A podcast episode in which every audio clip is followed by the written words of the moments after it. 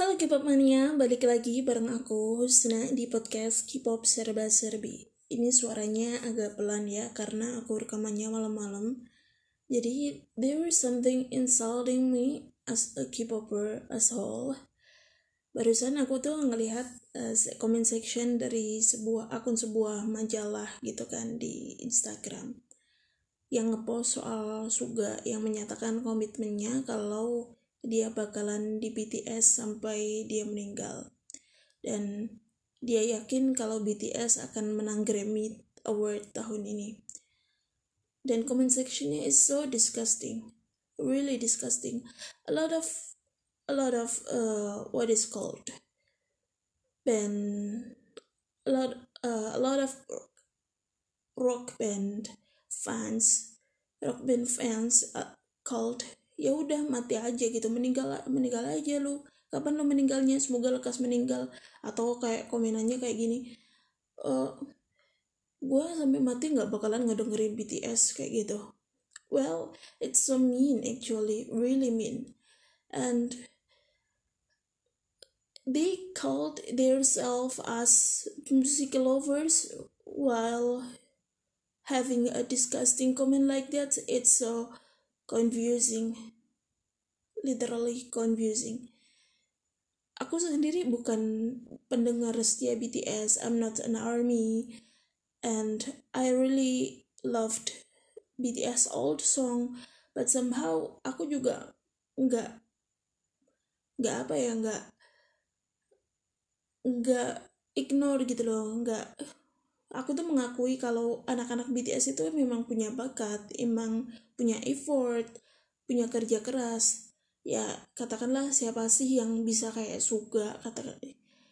Dia kan sampai titik sampai ke titik ini tuh bukan tanpa usaha, bukan cuma modal tampang doang. It's so mean. Actually I saw I, I saw a, a comment that apa sih cuma modal cakep doang kayak gitu. No, man. modal modal tampang doang itu di K-pop nggak nggak bakalan laku menurut aku. Mereka tetap harus bekerja keras, at least mereka latihan dance, dan tahu sendiri kalau K-pop itu latihan dance kayak gimana, dari pagi sampai pagi lagi. It's so hard actually, it's it's really degenerate apa sih itu, kayak meremehkan banget, tau nggak sih lo? Beneran meremehkan, mentang-mentang dari K-pop, mentang-mentang uh, bukan band rock, bukan band pop macam Bon Jovi, kayak bukan band yang dari barat terus dibilang kayak gitu. Oh no, it's it's so disgusting actually. Sebenarnya majalah itu sendiri, akun itu itu memang jarang posting soal K-pop, jarang pakai banget, mostly posting soal band rock kayak The Beatles atau apa sih yang terbaru-baru ini kayak gitu. Oh, aku nggak hafal jujur aja karena aku memang nggak nggak mendengarkan band rock often. Paling yang yang so called legend kayak Maroon five atau Bon Jovi, Queen, ya tau lah kalau itu denger dengerin juga lagunya. Tapi yang yang kekinian itu aku jarang. Dan aku ngerasa sebagai seorang fans musik, harusnya mereka gak ngasih komentar kayak gitu sih. It's so mean, it's so disgusting. Hmm, satu lagi yang ingin aku highlight itu masalah uh, under underprivileged musician. Underprivileged di sini adalah ketika kamu uh, bukan musisi barat, especially Amerika, but somehow you are really popular kayak B T S. Underprivileged, ya ya resikonya itu diremehkan. Aku kemarin mikirnya tuh kayak gini, kenapa Wizla Life itu sangat terkenal but somehow masih di bawah bayang-bayang N sync dan Backstreet Boys? Alasannya simple, karena Wizla Life bukan dari Amerika yang notabene pasar musik terbesar di dunia dan teknologinya juga maju. Wizla Life tetap berbahasa Inggris. Wizla Life uh, berasal dari negara barat, yaitu Irlandia, I don't know which part they are came from, uh, Irlandia yang ikut Inggris Inggris atau Irlandia yang negara sendiri, aku nggak tahu. Tapi somehow mereka tetap uh, musisi yang pakai bahasa Inggris. Dan Wizla Life aja diremehin loh. Wizla Life yang notabene boy band, udah terkenal dia seantero dunia for a decade, more than a decade, yet somehow in some extent still undervalued. Gimana sih? Padahal Wizla Life loh. Apalagi apalagi yang kayak Asi, yang dari Asia kayak B T S. Bu, pertama bukan bukan musisi yang pakai bahasa Inggris. Kedua, bukan musisi barat. Ketiga, mereka dari Korea lagi, yang notabene negara kecil, pasarnya kecil. Kalau nggak ada K-pop, nggak ada K-drama, mungkin orang-orang nggak tahu Korea itu negaranya di mana sih. Ya, aku ngerasa itu underdeveloped. Ditambah lagi, B T S itu dari agensi kecil dulunya. Eh, bukan underdeveloped, underprivileged. Bayangin deh, kerja kerasnya model kayak apa itu B T S. Pasti kerja keras banget, yet mereka sampai titik ini aja masih banyak banget yang ngeremehin. If you if you don't understand about Korean or you do not appreciate their music, please appreciate their hard work. Their hard work. Kalau kamu nggak suka musiknya mereka, kalau kamu nggak suka Korean beauty as whole, Korean music industry as whole, please appreciate their hard work.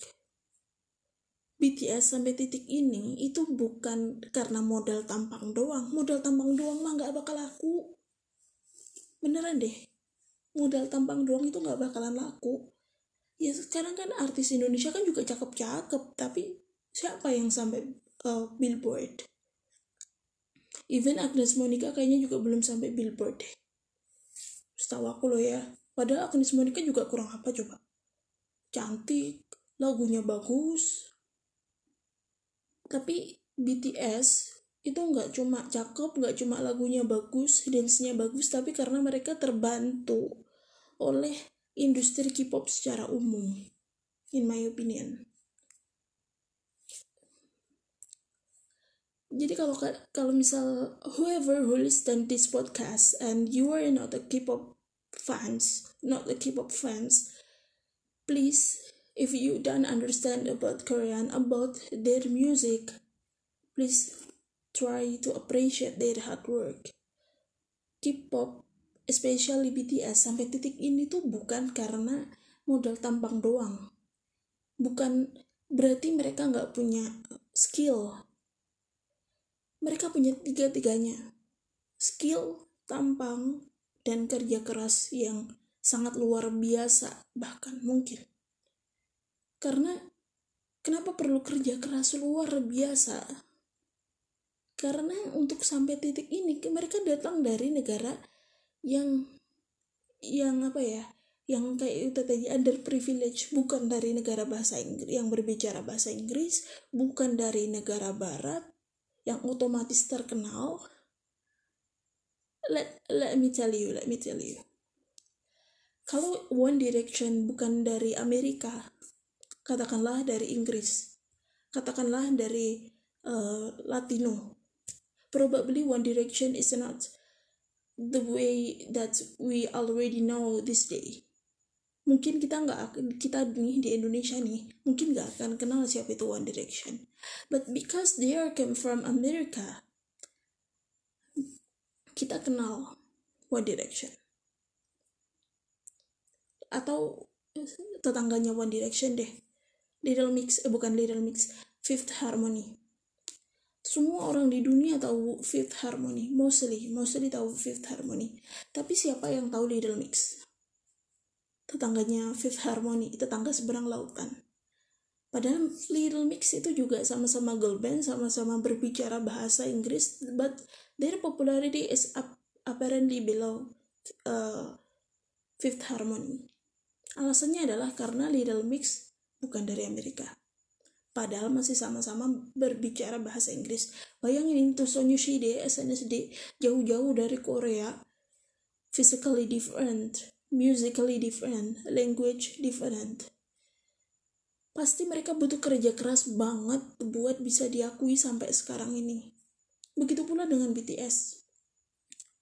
Enggak, enggak, bukan dari negara berbahasa Inggris, yang cuma bisa bahasa Inggris juga cuma Namjoon ya kan. Tapi musiknya diapresiasi oleh dunia. Itu bukan bukan something yang seharusnya di eh, diremehin sih. Ya itu tadi lah, kalau kalian gak suka musiknya kayak aku, please appreciate their hard work. Mungkin kalian gak suka the fact that Suga is beautiful, but also at the same time he is handsome. Iya kan? Cantik tapi sekaligus tampan. Mungkin kalian mikir, ah apa sih plastik? Yet Suga is really known for their song. Produce banyak lagu kan. Lagunya I U, delapan itu salah satu yang paling populer. Dia juga punya skill rap. Skill rapnya juga bagus. Oh my god, I'm, aku bukan ARMY tapi aku sakit hati ketika Suga dibilang kayak gitu tuh. Sebenarnya sakit hati. Karena apa? Karena mereka ta- sampai titik ini tuh bukan bukan dengan modal tampang doang. Mereka dengan modal kerja keras juga. Udah dari agensi kecil, terus uh, foundernya juga nggak nggak begitu terkenal amat kan di di Korea sana. Mereka membawa agensinya sampai segede ini, mereka membawa K-pop sampai segede ini. Kurang kerja keras apa coba? Kurang kerja keras apa B T S itu? Uh, gini ya guys. I tell you, if you are a K-popper or just music lover as whole, kalau kalian nggak ngerti bahasanya, ya udah nikmatin nikmatin iramanya aja. Kalau kalian nggak suka iramanya, ya udah nggak usah nggak usah ngeblaming physical fisiknya atau ngeblaming negaranya or something. Aku sendiri nggak nggak terlalu sering ngedengerin lagu-lagu Rusia atau ngedengerin lagu-lagu bahasa Arab. Sama kalau denger en- emang enak ramanya walaupun gak ngerti maksudnya apa, ya udah enjoy gitu. Aku setuju sama salah satu komentar di um, music videonya G T L My Lachen kemarin yang aku kasih listnya di beberapa episode beberapa episode yang lalu. Di situ dia bilang, Um, apresiasi tertinggi dari seni musik itu adalah ketika kamu gak ngerti liriknya, gak ngerti siapa yang nyanyi, but somehow you enjoy it. Aku beneran setuju banget dengan itu. Jadi buat kalian yang gak tahu apa itu My Lachen, apa itu uh, G T L, G T L itu adalah pecahannya H O T, debut sekitaran tahun dua ribu satu. Dia, mereka ngerilis lagu judulnya My Lachen. Ketika itu kan internet belum banyak ya. Nah, how, somehow lagu My Lachen ini sangat terkenal di Indonesia, terutama di kalangan anak tahun sembilan puluhan. Oh, aku lupa, aku lupa kalau aku belum ngupload episode itu. Pokoknya gitu. My Lachen itu adalah lagu sekitaran tahun dua ribu satu dirilis oleh G T L. G T L itu pecahannya H O T, salah satu boy group generasi pertama di Korea, dan somehow nggak tahu gimana caranya mereka lagu ini tuh terkenal di Indonesia, dan banyak orang Indonesia yang menikmati lagu ini, cuma nggak tahu siapa yang nyanyi, nggak ngerti juga bahasanya apa, bahkan mereka mengira kalau lagu ini tuh lagu barat. Dan di comment sectionnya itu ketika banyak banget komentar yang bilang akhirnya setelah sekian tahun nyari lagu ini, ada salah satu komentar yang membuat aku sedikit tertegun.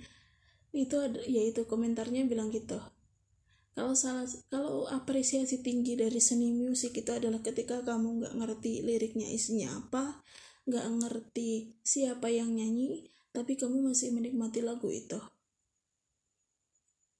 That is, that is kita menikmati K-pop bukan karena kita ngerti liriknya isinya apa, but somehow karena kita ngapresiasi musik itu.